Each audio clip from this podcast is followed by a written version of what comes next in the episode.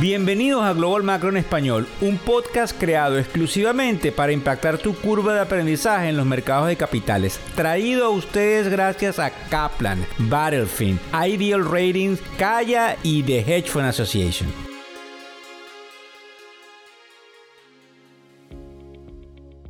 Es eh, miércoles 3 de mayo del año 2023. Sí, vamos rápido. Tenemos que decir la frase buenas noches, buenas tardes o buenos días, pero aquí hoy vamos serios.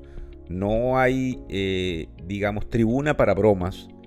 En algunos minutos, dependiendo de la hora en, la cual ustedes me están escuchando, o ya salieron eh, la decisión de la Reserva Federal o estaría por salir. Fíjense ustedes lo que está sucediendo, muy parecido a lo que decimos hoy con lo que dijimos el día lunes, y le interesa a los países productores de petróleo, dentro de los cuales se encuentra Venezuela. El petróleo está en lo que se llama caída libre. Peligrosísimo porque despierta las alarmas a nivel geopolítico. De hecho, vamos a tocar hoy el tema específico de por qué estaría cayendo a estos niveles.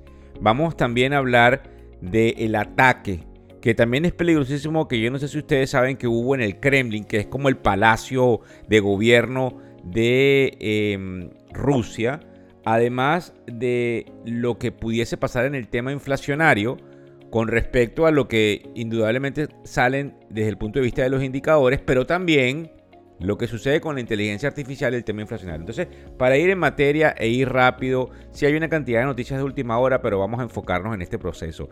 El caso del petróleo llama mucho la atención porque, como ustedes saben, los países exportadores de petróleos habían llegado a un acuerdo hace algunas semanas atrás donde recortaban la producción y donde trataban de infligir una cantidad de dolor a la administración del presidente Biden, porque no sé si lo recuerdan, la Reserva Estratégica de Petróleo se abrió con una cantidad de millones de barriles que diariamente se depositaban en los mercados para aumentar la oferta de petróleo y bajar los precios cuando el petróleo estaba cercano a los 90 o 100 dólares por barril hace un tiempo atrás. Sin embargo, lo lamentable dentro de todo este proceso es que le salió, y no, no es jocoso, porque eh, obviamente de aquí dependen también países y decisiones políticas que nos terminan afectando a todos. Por eso hoy no hay tribuna para la risa ni para la broma. Lo interesante dentro de este proceso es que le salió el tiro por la culata y el petróleo se ha venido hacia abajo.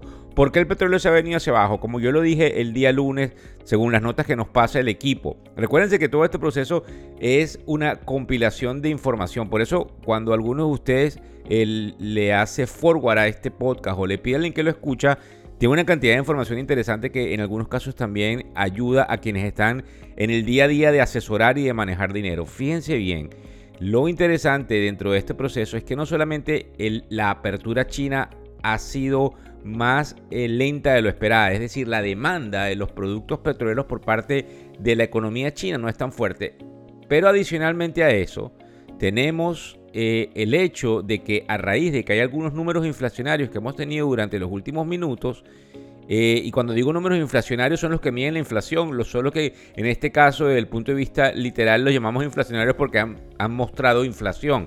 Pero realmente cuando hablamos de números inflacionarios son los números de lectura inflacionaria, bien sea que sea moderada, a la baja o hacia el alza. Fíjense, eso hace que los mercados de inmediato pronostiquen una caída importante más allá de la que veníamos teniendo.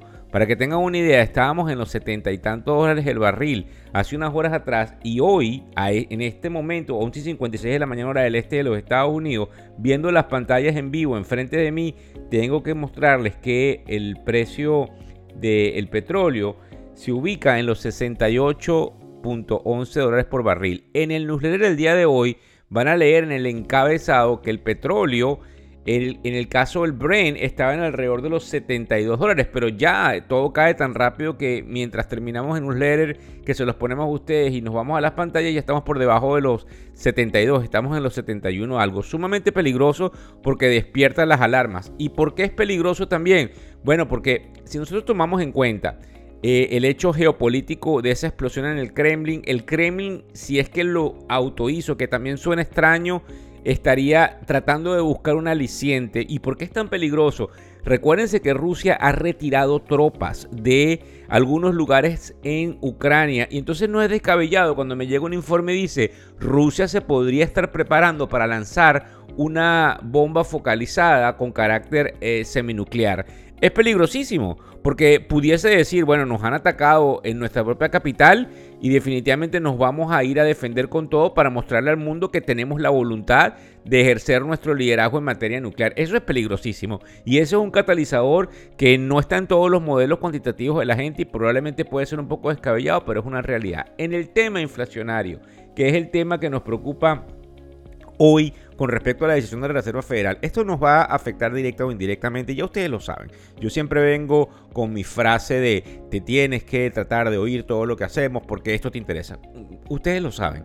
Algunos eh, afortunadamente nos mandan una cantidad de, digamos, eh, mensajes donde hacen énfasis de que lo que hacemos les llega directamente no solo a los que están en el mercado, sino a los que, a los que no están. Aquí hay algo interesante y quiero llamar a la calma. Independientemente de que existieron tres indicadores importantes que siguen mostrando inflación. ¿Cuáles?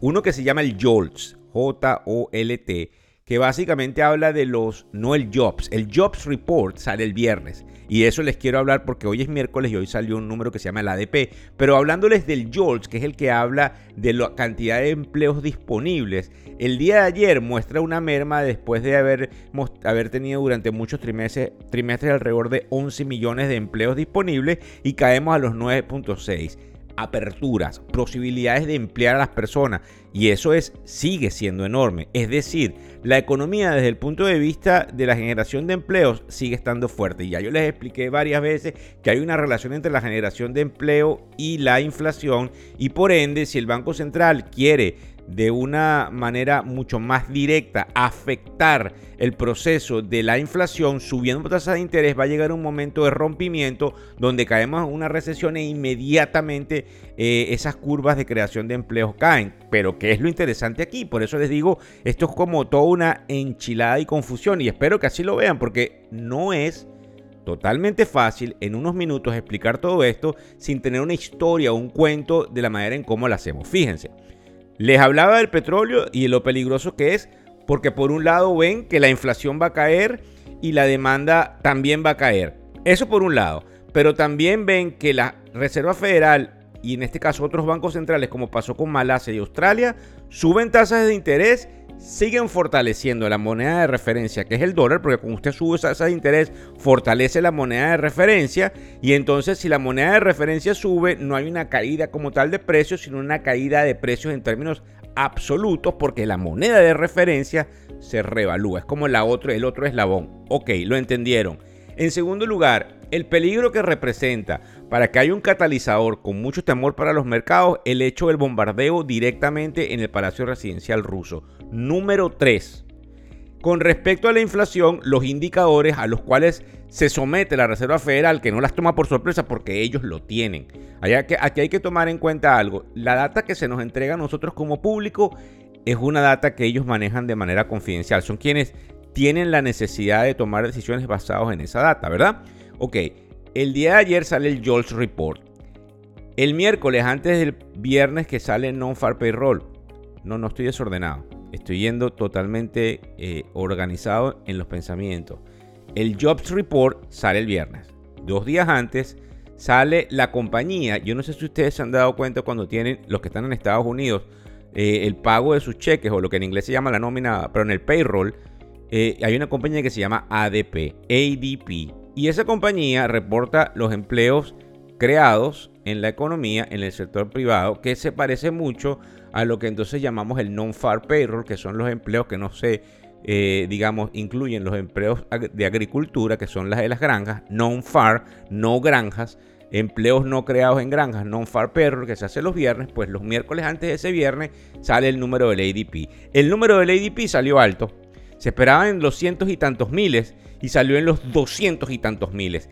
Eso quiere decir que la Reserva se encuentra en esta reunión en este momento 12 y 02 de la tarde diciendo, caramba, ¿qué hacemos? Porque tenemos una crisis bancaria, tenemos una inflación que no cede, tenemos un, eh, eh, em, digamos, esquema de empleo que sigue siendo demandante, donde hay más empleos, donde se sigue haciendo un énfasis en que no hay trabajadores Y si nosotros subimos las tasas de interés, perjudicamos a la economía y causamos una crisis bancaria.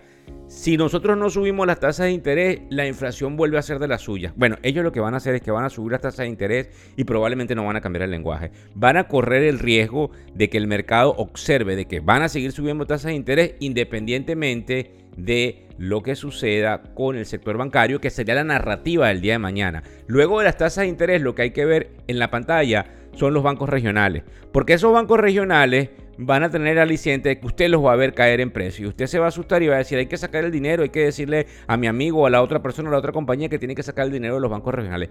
Pero en la reunión que hubo el sábado y el domingo, donde JP Morgan compró a este banco que se llama First Republic Bank, ya todos estos escenarios estaban pensados. Estos escenarios que discute Víctor Hugo Rodríguez y el equipo de factores económicos son perfectamente pensados por todos los que están en política monetaria a nivel mundial y dentro de los Estados Unidos. Entonces, en conclusión, la otra cosa que llama la atención con respecto a esto es que pudiese cambiar por este aliciente. Y con esto despedimos el podcast, primero pasando a cómo están los mercados.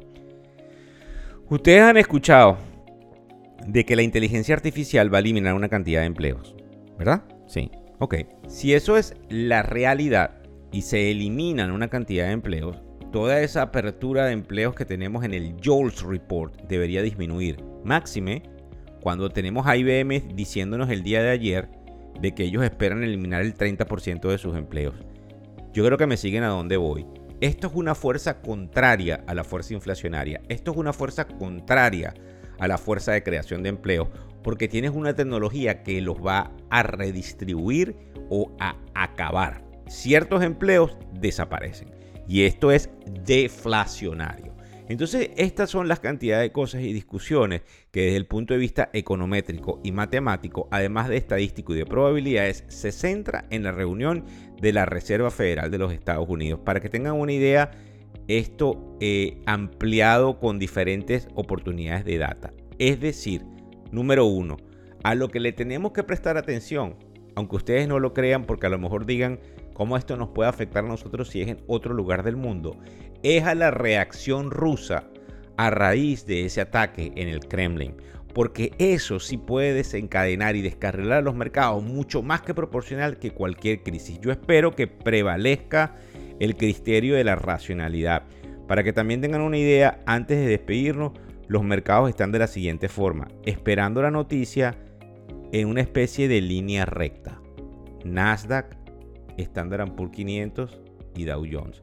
Otra de las cosas que me llama la atención porque es una crítica directa a Víctor Hugo Rodríguez es que uno de los analistas más importantes de la compañía Bloomberg, amigo, me llamó y me dijo, Víctor, ¿tú te acuerdas que tú dijiste en el programa de televisión que sacaste el fin de semana de que el Bitcoin iba a subir? Claro.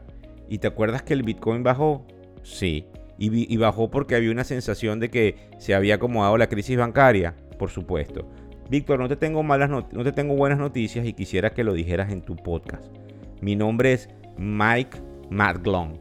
Es uno de los senior strategists, es, es decir, uno de los estrategas más importantes de Bloomberg. El, el análisis que tiene Bloomberg es que probablemente el Bitcoin puede caer estrepitosamente de nuevo, algo que yo no considero producto de alguna cantidad de correlaciones que se han establecido entre el Bitcoin y ciertas monedas. Cuando hablo de correlaciones, bien fácil de entender. Si alguien hace uno, el otro hace uno. Si alguien hace tres, el otro hace tres. Hay una relación o una correlación porque cada vez que algo se mueve hacia un lado, el otro también. Por eso hay correlaciones directas y correlaciones indirectas que son indirectamente proporcional si la correlación es al revés. En conclusión, tenemos que prestarle muchísima atención a eso porque yo sé que muchos son los jóvenes que han apostado, que han invertido, que han creído en el proceso de las criptomonedas, pero no podemos luchar con unas fuerzas sumamente importantes desde el punto de vista estadístico que trabajan con máquinas y que tratan de predecir el futuro. Me disculpan que me haya alargado en el podcast de hoy, pero es histórico, porque nosotros creemos que luego de la decisión de hoy a las 2 de la tarde, usted va a poder leer el mercado a las 4 con unos cambios bruscos, máxime con unos cambios todavía más bruscos entre jueves y viernes, cuando sepamos el número del empleo que sale el viernes y que probablemente sería acompañado de otro de nuestros podcasts. Muchísimas gracias, no solamente por compartir, sino por prestarle atención a cada una de las cosas que hacemos desde la tribuna. Hasta luego. El podcast Global Macro y de Factores Económicos ofrece una visión global de los mercados de valores y dicho análisis es producto de la compilación traída por diferentes fuentes de investigación de mercados institucionales.